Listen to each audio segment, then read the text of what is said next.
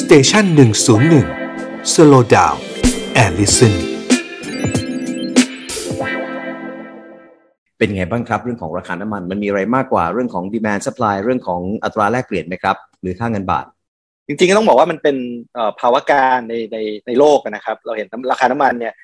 ขึ้นไปแตะระดับที่สูงที่สุดในรอบหลายเดือนนะครับ ถ้าเกิดเราจำได้เนี่ยสักสิบแปดเดือนที่แล้วเนี่ยมีช่วงหนึ่งนะครับที่ราคาน้ำมันเนี่ยลงไปติดลบจำได้ไหมฮะมีช่วงหนึ่งราคาน้ำมัน ต่ำกว่าศูนย์นะครับ คือไม่มีใครเอาน้ำมันน้ำมันมันล้นโลกจริงนะครับสิ่งสิ่งที่เกิดขึ้นนะครับผมว่ามันมีอยู่สามคำคือคำว่า bus คำว่า boom และคำว่า supply constraint ใช่ไหมครับครับ ตอนจังหวะที่เมืองปิดหมดนะครับ ไม่มีใครขึ้นเครื่องบิน เครื่องบินครูกราวหมด ไม่มีใครขับรถ ความต้องการน้ำมันหายไปอย่างรวดเร็วใช่ไหมครับ ปริมาณน้ำมันมันล้นตลาด จังหวะนั้นเนี่ยผมคิดว่ากำลังการผลิตต่างๆ ไม่ว่าจะเป็นประเทศกลุ่มโอเปกหรือไม่ใช่โอเปกก็ตามเนี่ย เขาก็ตัดกำลังการผลิตกันหมดใช่ไหมครับแล้วนอกจากนั้นเนี่ยครับก่อนโควิดนะครับเราก็จะมีประเด็นเรื่องของการปล่อยก๊าซเรือนกระจกใช่ไหมครับ carbon emission อะไรต่างๆนะครับที่ทุกคนบอกแล้วมัน peak oil นะครับไม่มีใครสนใจลงทุน capacity ของน้ำมันเพิ่มแน่นอน เพราะว่าอีกไม่กี่ปีเราก็จะเลิกใช้น้ำมันกันแล้ว เราจะใช้รถรถยนต์ไฟฟ้าใช่ไหมครับแม้กระทั่งก่อนเกิดโควิดเนี่ยนะครับทุกคนลดกำลังการผลิตลดการลงทุนในการลงทุนน้ำมัน เพราะรู้ว่าเดี๋ยวไม่มีใครใช้น้ำมันแล้วนะครับ พอโควิดเริ่มจบนะครับประมาณสักสี่ห้าเดือนที่ผ่านมาเนี่ยอยู่ดีคนก็ขึ้นเครื่องบิน อยู่ดีคนก็กลับมาขับรถนะครับความต้องการน้ำมันเนี่ยอยู่ดีเพิ่มขึ้นอย่างรวดเร็วนะครับโดยที่กำลังการผลิตเนี่ยมันเพิ่มขึ้นตามไม่ทันลองนึกภาพว่าถ้าเราปิดก๊อกไปแล้วนะครับ กว่าจะหันมาเทินเปิดก๊อกใหม่เนี่ยมันกลับมาไม่ทันเพราะมันก็จะเรากำลังเจอในสภาพตรงกันข้ามกับเมื่อสักสิบแปดเดือนที่แล้ว ที่ตอนนั้นคือความต้องการหายกำลังการผลิตล้นใช่ไหมวันนี้กำลังการผลิตหายความต้องการเริ่มกลับมาล้น นะครับ มันก็เลยกลายเป็น demand supply อย่างที่ว่านะครับ ประกอบกับประเด็นของการลงทุนใหม่ๆนะครับ วันนี้บอกว่าให้ไปลงทุนเพิ่มเพื่อเพิ่มกำลังการผลิตเพื่อให้ได้ประโยชน์จากราคาน้ำมันที่เพิ่มขึ้นเนี่ยคนส่วนใหญ่ก็จะบอกว่าโอ้ไม่เอาหรอกเพราะเดี๋ยวอีกไม่กี่ปีคุณก็จะเลิกใช้น้ำมันกันอยู่แล้วนะครับ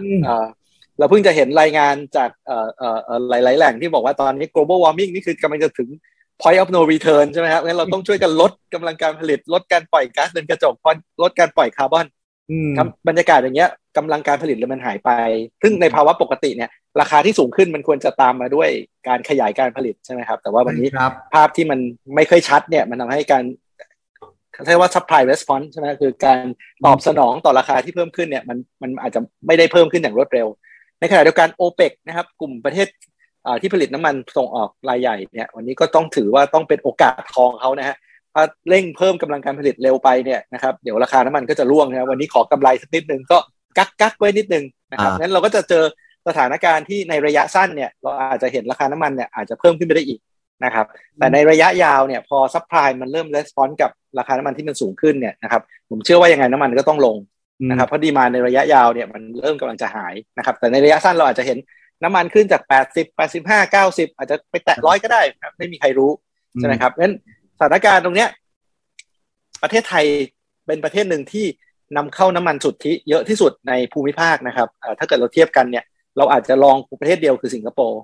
นะครับ แต่ว่าประเทศไทยถ้าคิดเป็นต่อต่อ GDP เนี่ย เรานำเข้าน้ำมันดิบเนี่ยประมาณปีละประมาณ 6%ของ GDP นะครับซึ่งคำว่า 6%ของ GDP เนี่ยมันก็จะสะท้อนสองสามประเด็นนะครับ ประเด็นที่หนึ่งก็คือว่า เราเนี่ยพึ่งพา น้ำมันค่อนข้างเยอะ เราใช้ energy ไม่ค่อย efficient ใช่ไหมครับ เราสังเกตว่าการขนส่งการเดินทางต่างๆเนี่ยเราขับรถกันหมดเลย ประเทศอื่นเริ่มใช้รถไฟประเทศอื่นใช้ขนส่งสาธารณะใช่ไหมครับแปลว่าการพึ่งพาน้ำมันเนี่ยเราใช้ค่อนข้างเยอะ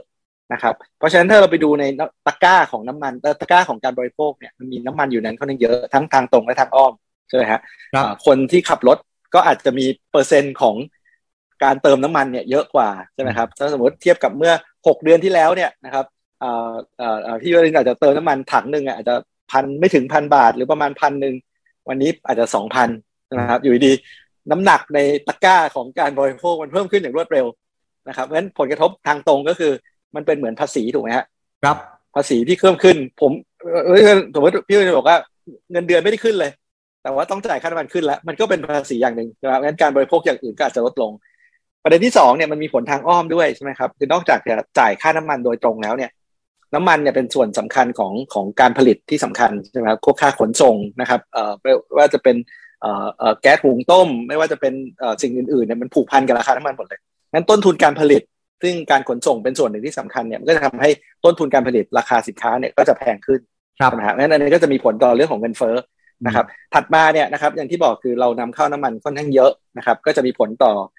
current account deficit มีผลต่อค่าเงิน แล้วก็กลับมามีผลต่อเงินเฟ้ออีกนะครับเพราะฉะนั้นน้ำมันวันนี้สิ่งที่เราเห็นเนี่ยก็คือไทยเนี่ยได้รับผลกระทบค่อนข้างเยอะอะครับจากจากตัวของราคาน้ำมันที่ที่มันค่อยๆ ปรับตัวสูงขึ้น